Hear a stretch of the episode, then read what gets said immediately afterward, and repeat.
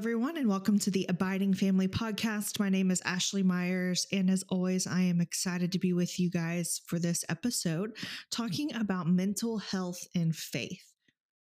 I didn't plan to talk about this subject quite yet, but coming out of last week's episode, Lessons from the Lights, and I briefly touched on my struggles with depression and mental health, I just really felt led to continue this conversation. It is such an important conversation and one that is not often had in the faith community. And so I wanted to go ahead and have that conversation this week.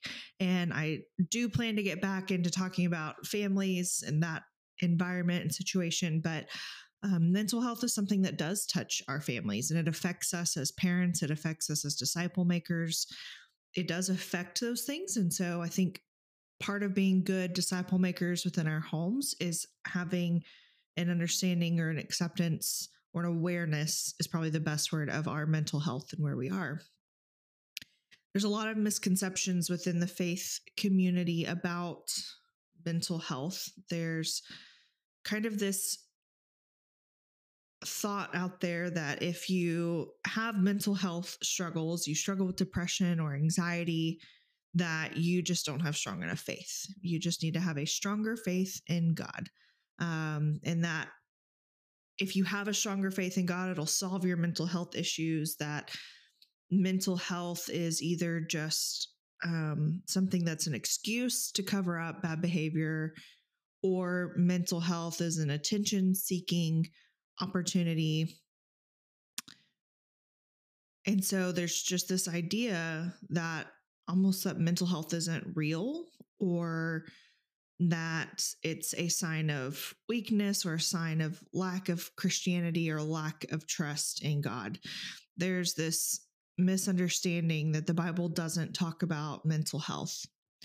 And while there may not be a passage that is explicitly says here's how to handle depression and anxiety and different feelings and emotions and trauma. There's also a lot of things that the Bible does not explicitly talk about. And this is one of those topics. It may not, there may not be a explicit passage about it, but there is plenty of emotion and plenty of acknowledging struggle within scripture. I mean, we look at Judas, who committed suicide after betraying Jesus.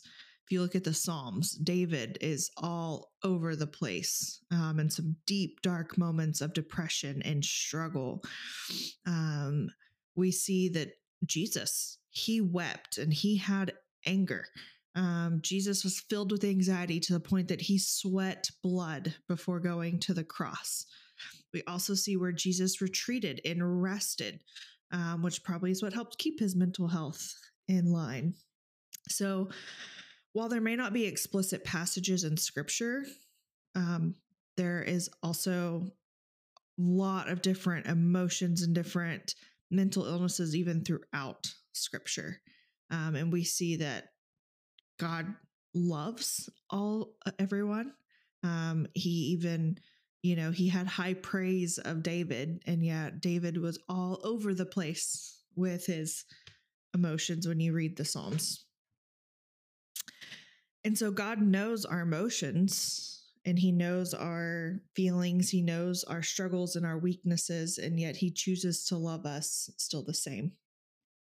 One thing that I think is a common misconception is that we don't put mental health on the same level as any other illness. Oftentimes, we don't hesitate to go to the doctor when we're sick or if there's something wrong with us or even any other life threatening illness or injury, we have no hesitation to seek medical help. But when it comes to mental health, anxiety, depression, um, any other of the things, I use anxiety and depression because those are the things that I personally struggled with the most. But any form of mental health, we hesitate to seek medical help. And that's something that I struggle and don't understand why, but yet I was right there in the same boat. I did not want to acknowledge my own personal struggles with mental health. I also wouldn't acknowledge that I don't need to compare my mental health to someone else's. I was hesitant to get help because so many other people had it worse than I did. Others had experienced way worse trauma than I had. And I could just handle it and I didn't need the help. And so it took me a long time to accept one, that I had some mental health issues that I needed to address. And then two, to actually go and get it and actually do it and take the steps to get myself healthier. You know, we have no problem in the faith community seeking out medical help for any other illness. You know, we believe that God uses doctors and medicine to help us. But we don't always feel the same when it comes to mental health or it comes to medications for mental health. And I firmly disagree. I believe that God uses medical professionals to help us in our mental health. Oftentimes, depression and anxiety and things they they can come from a couple of different things. Sometimes it is it's a chemical imbalance in the body. Just like we can have a chemical imbalance that causes diabetes, that causes other things, the chemical imbalance it can lead to the depression and the anxiety. And that's where medicine is needed to come in and help correct that imbalance. It can also come from events and traumas and things happening that our brain doesn't properly process. And so it ends up in this loop that it can't break through and it can't appropriately process and file away. And so we get stuck in it and we can't. And that's what leads to these anxieties and um, just mental stuckness. Um, that's not really a great word, but you get what I'm saying. Again, if we were to have any medical issue with any other muscle in our body, we would go to therapy. We would go to physical therapy and work it out. Um, we would have surgery if we needed to. We would do whatever it took to get ourselves healthy so we could get back to function. Well, our brain is also a muscle it functions and it has issues, and sometimes it needs help. So I firmly believe that we shouldn't hesitate in getting help when it comes to mental health. I firmly believe that God uses therapists, psychologists, medications to help us with our mental health, to help us with our struggle. And while, yes, I do believe that our faith can help us through depression, through anxiety, through different struggles. Also, I don't think we ignore the medical side of things and getting the help that we need. I don't think that's healthy. And I think that's not using the resources that God has placed before us.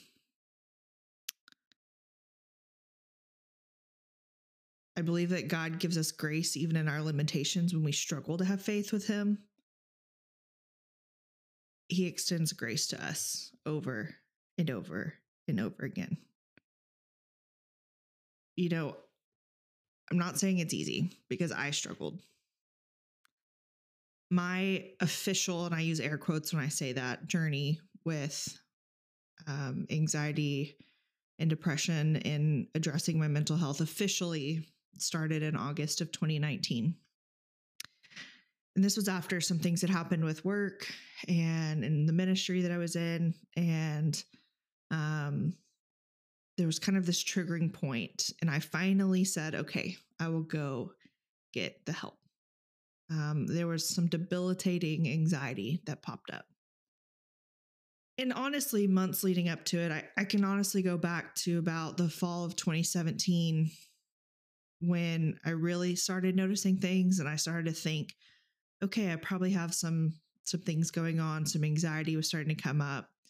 Um, it was to the point where it was affecting my physical health, but even still, I wasn't willing to go get help. I just tried to change my situation, um, which was beneficial, but it didn't it didn't work through everything. And so, because I just changed the situation and buried it, it came back up again. And so it was August of 2019, and I finally started counseling. I went through Texas Baptist and their counseling services with Katie Swafford, and she played matchmaker to get me with a good therapist. Um, Tabitha, who was amazing. And I am so grateful for that service that was there and that was available. And so I started counseling, and the first thing that I learned was about the feelings wheel. And if you've known me for any amount of time, you know I'm a big fan of the feelings wheel. And I think I'm a big fan of it because it finally taught me to put words to things that I was feeling. I had never really been taught how to name feelings. And so I would oftentimes just label as I'm frustrated. I'm frustrated. And I frustrated was what I would constantly just say, I'm frustrated. When really I was angry. But in my mind, anger was lashing out and hitting and screaming and very violent. And I'm not a violent person. I don't yell, I don't scream, just not who I am. And so I couldn't be angry because that's not what I was doing. Reality was, I was angry, but I was holding it in and I wouldn't let it out and I wouldn't feel it and I wouldn't acknowledge that I was angry. And so it manifested and morphed, and I wouldn't acknowledge my emotions. I just would hold it in. And so it would cause this anxiety and it would cause physical symptoms in my body because I wouldn't address it and I wouldn't deal with it. And I also wouldn't acknowledge that I had feelings and that I wasn't responsible for anyone else's feelings, but also that my feelings were valid. And so I started learning this and I started working through this and learning to name my feelings. Um, Tabitha taught me how to know what my feelings were. She taught me how to meditate in moments, how to um, reground myself in moments of anxiety. Um, and at this point, all of this was just learning different techniques. There was no medication at this point. It was just learning different processing techniques. I learned that I'm very much a written processor. And so writing things out helps, but I'm not a journaler. That didn't work for me, but I would type out these long text messages to friends and that would help me process. And so a lot of it was just trial and error and learning what worked for me to help me process some big situations that I had to deal with and had to go through and knowing how to navigate those different things. And so what ended up happening, COVID hit that next spring, and COVID actually was really good for me. It kind of pulled me out of a situation and um, allowed me some time and space to heal, to kind of rediscover who I was as a person. I was working out, and that became a space of meditation for me in running.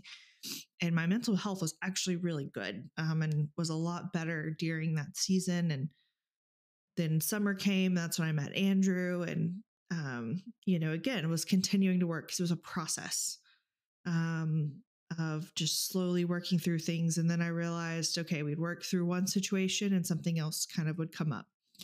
And so we just continued to kind of chip away slowly at things. And then in the spring of 2021, God very clearly called me out of church ministry and out of a situation that was causing some deep anxiety and fear and um, while I needed that for my mental health, it also sent me down a spiral into depression. There was a lot of deep anger at God. And I'll be honest, there was a, a point where I questioned my faith and I asked myself, do I believe in God? And immediately, my deepest response from my heart was yes, I believe in God. I believe that he sent his son Jesus to die on the cross for me. I believe that I am a sinner and I believe in God. But I was so, so angry at God. I was angry at him for calling me into a situation. I was angry at the way that it that things happened. I was angry at the way that he pulled me out of a situation. And I was just I was so angry and I was hurt. And I honestly, I stayed away from the church um, pretty much that whole summer. I needed a break. And um, it made me sick, honestly, to a degree. And um, I I remember the first Sunday after I wasn't on staff anymore, we went to church. My at the time future mother in law was in town from a wedding shower we had had, and she wanted to see where we were getting married, and so said, "Sure, we'll go to church." And um, I remember just every song was about God being with us and in the struggle and the hard places. And I just remembered wanting to vomit I was so mad and upset, and I just wanted to curl up in a ball and just cry because I felt so alone. I knew what God had called me to do, and I don't doubt what He called me to do, but I was so mad at Him for the way it all happened. And why would He allow those things to happen? Why would He call me out of something that I loved? And why would this get taken away from me? Why would these things happen? and I struggled. I I would watch online here and there um, as the days were good. Um, we tried to go to church one or two other places, and it just I struggled. And you know, I kept I tried to force myself into scripture and studying God's word, and I just kept coming up empty and feeling more distant there was a song that came out that summer by Lauren Daigle called Hold On to Me. And really, that song became my anthem. I remembered I'd just sit out on my patio and I really got into plants that summer. And honestly, the plants kind of gave me some life and something to focus on that was good. And so I'd sit out on my patio and I would listen to this song and I would just cry out to God, hold on to me because I can't, I'm struggling to hold on to you right now. Please just hold on to me. I'll get there one day. Hold on to me. And I just remembered feeling just so stuck. And I wanted to feel better. I wanted to move forward, but I couldn't. I remembered feeling like I was in a bottom of a well that was just slick all around. And every time I tried to reach up, I just got farther down. And I remember telling this to my counselor. And after a couple weeks, she said, okay, this is no longer situational depression. This is now full on depression. And I remember that just kind of hit me like a ton of bricks. And while I knew it in my gut, actually hearing it and acknowledging it was a totally different thing. And her advice to then go get antidepressants. And I had always said that I was for antidepressants. And if I ever needed them, I would be willing to take them. But then actually having to acknowledge that I have depression and I need medication to help was a really hard metaphorical pill to swallow. And at the same time that she said this, my insurance had been taken away because I my new job didn't have insurance and Andrew and I weren't married yet, so I wasn't on his and so it was how on earth am I going to get insurance and God worked it all out. And luckily, my old provider, who I'd just seen a couple months prior, wrote a prescription and I was able to start the antidepressants. I really struggled though with taking them um, and accepting that it was something I needed. I was embarrassed that I needed antidepressants. But did they make a world of difference? I can remember the weeks following just how I they tell you it can take a while for it to help, but for me, within about a week, I could tell. And it wasn't a high dose, it was a very basic um, medication, but it was very helpful for me.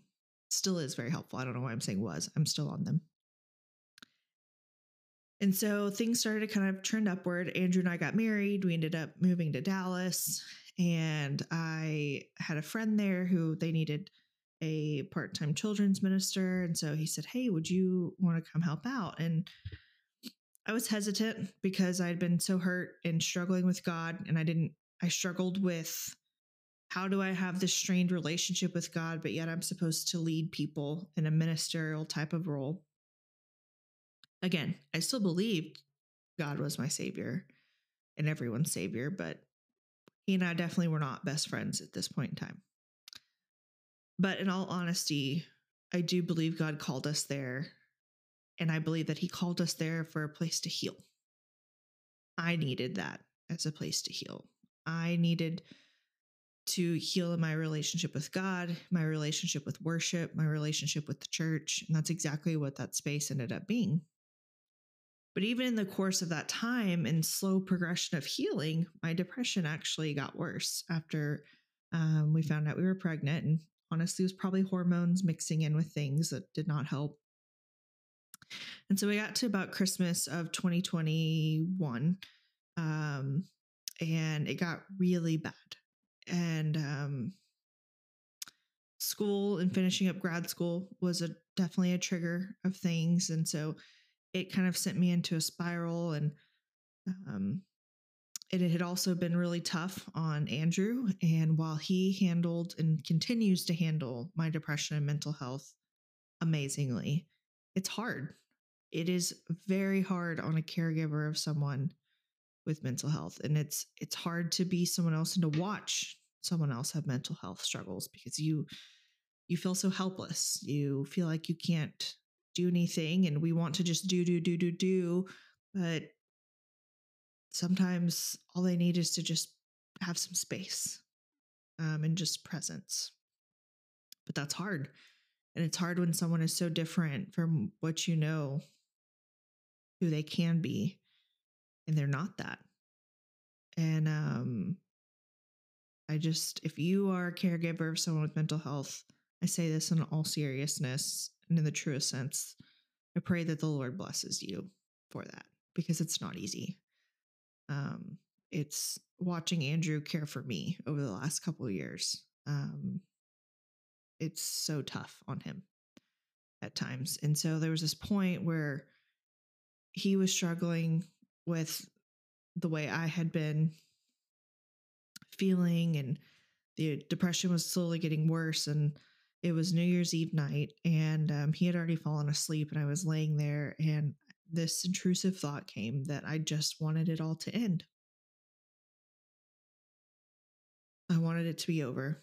And my unborn son at the time did not deserve a mother who struggled with depression and he deserved someone else. And I just wanted someone to take him and get rid of me. And that thought scared me so much. I remember laying there and just crying, saying, God, I don't want to die. I just want this all to end. I was so scared that my brain had the power to have that thought, and that thought was not really my thought. I was scared to tell other people about it. And honestly, I've not been very open about that because I don't, I didn't want to scare people. And I finally told Andrew the next day, and I was so afraid to tell him because I didn't want to scare him. And we had just been talking about how hard my depression had been for him. But as he typically does, he took it like a champ and made sure that, you know, I talked about it with my counselor. We agreed it was probably wise to meet with my OB and up my dosage. And so we intensified our therapy and what we were doing. We started doing EMDR, which was so helpful. Um, it's a, it's a, it's, it's an eye movement treatment um, that is done to help work through traumatic situations, to help rapidly um, work through traumatic situations and events. And um, that combined with upping my dose, um, we were able to start moving forward. And this was the first time that I really felt like I started making progress forward. Um, and have really for the most part have not been back in that situation again. And my counselor affirmed and you know assured me that that's called an intrusive thought. That does not mean that i'm suicidal um, that there were different steps and things before we kind of got to that point. But acknowledging that it had happened and that it was there and knowing what it was was so helpful because I didn't know. It scared me so much because I'd never heard of that. No one's ever talked about that before. You know, and again, I believe in God. So, why would I want my life to end? Why would I want to end this? I feel called to his ministry. Why would I want to end that? So, it was hard holding those two things together. And so we continued to work through things and we continued to talk, you know, and slowly started to heal. And my relationship with God started to heal. And I began, you know, working through things and where was God calling me in ministry and calling us as a family as Alaska was coming to the table and we were getting ready for our son to be born. And, um, and so I finished up grad school finally. And then Augie, our son, was born the next week. And then we got the surprise that he has Down syndrome. And honestly, I remember getting back to my hospital room after they'd slept him away to the NICU. and I told my nurse, I need to make sure I get my Lexapro. I said, I'm to need it. I, I said, I, I'm so confused. And I said, I'm to need my antidepressants. And honestly, I didn't struggle near as bad as I thought I was going to because I'd worked hard to build the tools to work through things. And I immediately set an appointment with my counselor and we met.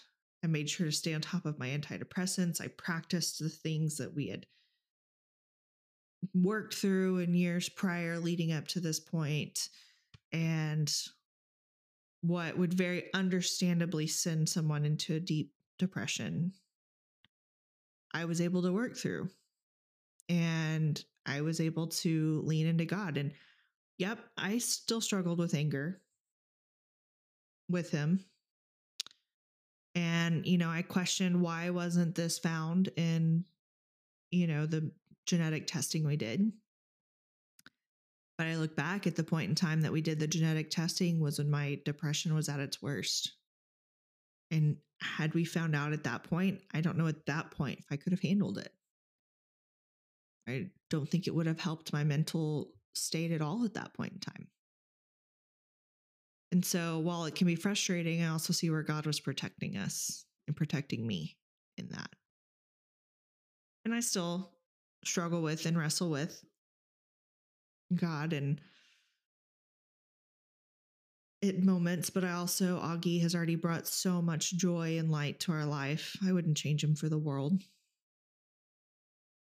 he gives me something to live for and to care for him and to provide him with the best life possible. And moving to Alaska definitely had its challenges of its own and being so far from family and friends and the darkness that comes with winter and um, just some different things like that and some moments of struggling to fully care for myself mix that with postpartum hormones and um, all of it together can be a struggle. Um, and I'll be honest, I've struggled to get connected with a counselor up here. And I feel like, well, for the most part, I'm doing well. There's still some things that I can work through. And I want to have a counselor up here that when I do feel like I need it, I can go to that I have an established relationship with. And so that's a, a place where I'm struggling right now. But one of my biggest struggles in all of this with depression and all these emotions and these feelings were, you know, deep anger with God for allowing me to be in these situations. And I struggled a lot with myself and that my, why couldn't my brain just handle this? Why couldn't I just handle these situations? Why did these things have to be so traumatic for me? Why couldn't I just handle it? So many other people just handle it. Why couldn't I handle it? Why was it so hard for me? And I struggled so much to accept grace for myself,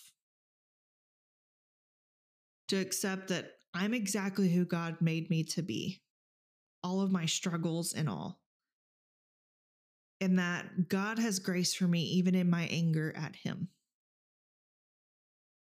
It was like I thought that God couldn't handle my questioning or God couldn't handle my anger. God couldn't handle this. God couldn't handle me not, you know, with my anxiety. And, you know, I'm such a failure because scripture says, don't be anxious, but pray.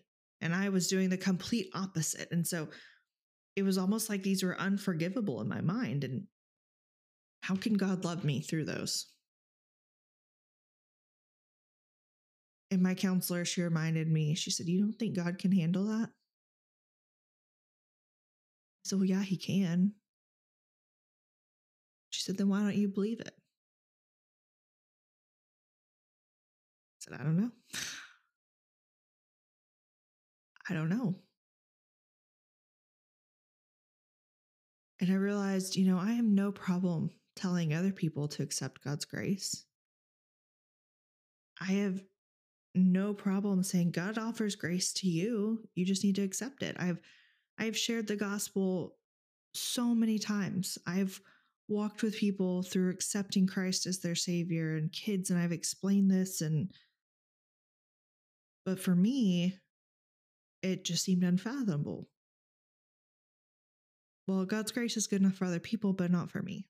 I, I'm supposed to know better. I'm a minister. I'm supposed to know better. My relationship with him is supposed to be this certain way. That couldn't be farther from the truth. You know, our relationship with Christ, I believe, ebbs and flows all the time. And I do believe that we should do our best to have a, an abiding relationship with God. But there are times when we find ourselves in such deep winters or moments of darkness that we desperately want God, but we struggle to see Him, we struggle to find Him. And so I say all this to say, well, yes, I do believe we should do our best to seek God, to be in church, to be in His Word, and to try to know Him better. I also fully understand and know what it's like to be in the place where you just can't be in the church at that moment, or being in God's Word is really hard for you. It's hard to believe and it's hard to hear. And so I just want to say it's okay. God still loves you.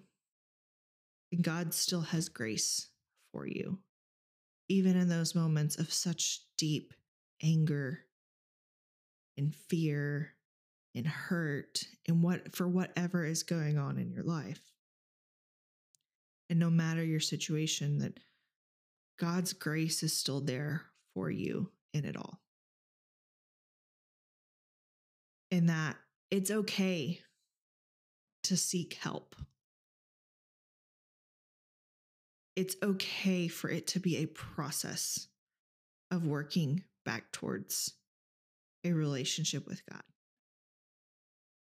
It is now March of 2023. I am going on three and a half years of counseling and deep mental health issues. And my relationship with God has ebbed and flowed from some very high highs to some extreme lows in those three and a half years. But again, our relationship with God is a relationship, it's active, it's alive. God is alive and with us, and He's with us even when we can't see Him. And that's where that illustration of thinking about the northern lights was so impactful because even when you couldn't see them, they're still there. You just couldn't see them. And it's hard sometimes when you can't see it. And even in the moments when God is silent, He's still there. You know, we look at scripture and we look at Jesus's life and we look at, you know, even just Jesus's time in the desert. God was still with him. Even though he didn't hear from him.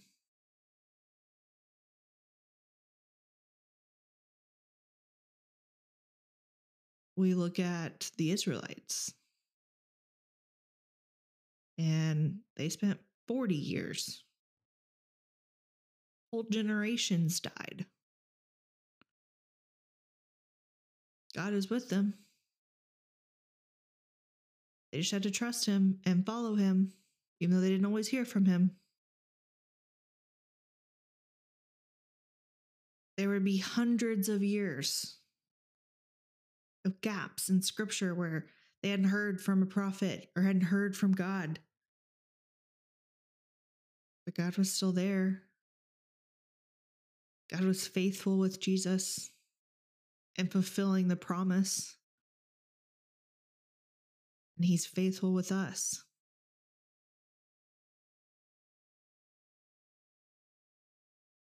None of our sins are too big for God. None of our emotions are too big for God. Our depression, our anxiety, and the things that come with it are not too big for God. God can handle your anger. God can handle your sadness. God can handle your grief. God can handle your questions.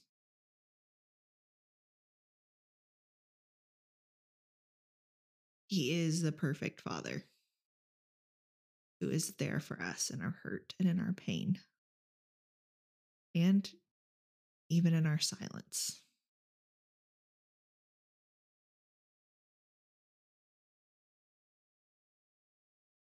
So we have to have this conversation of mental health. And church, we have got to stop shaming people in saying that their faith isn't strong enough or trying to judge someone based on their involvement in a church and let that be the status of someone's mental health. Because that could not be farther from the truth. If people saw me from the outside, they had no clue what was going on on the inside.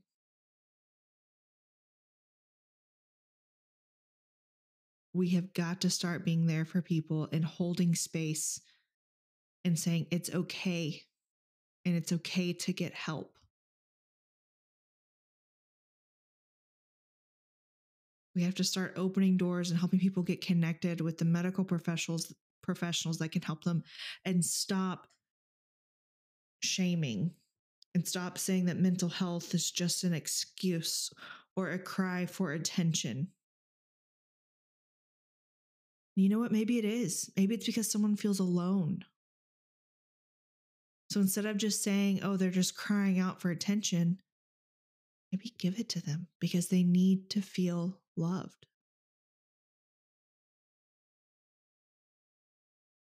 Typically, anyone who's suicidal, they don't actually want to die, they just want the pain to end.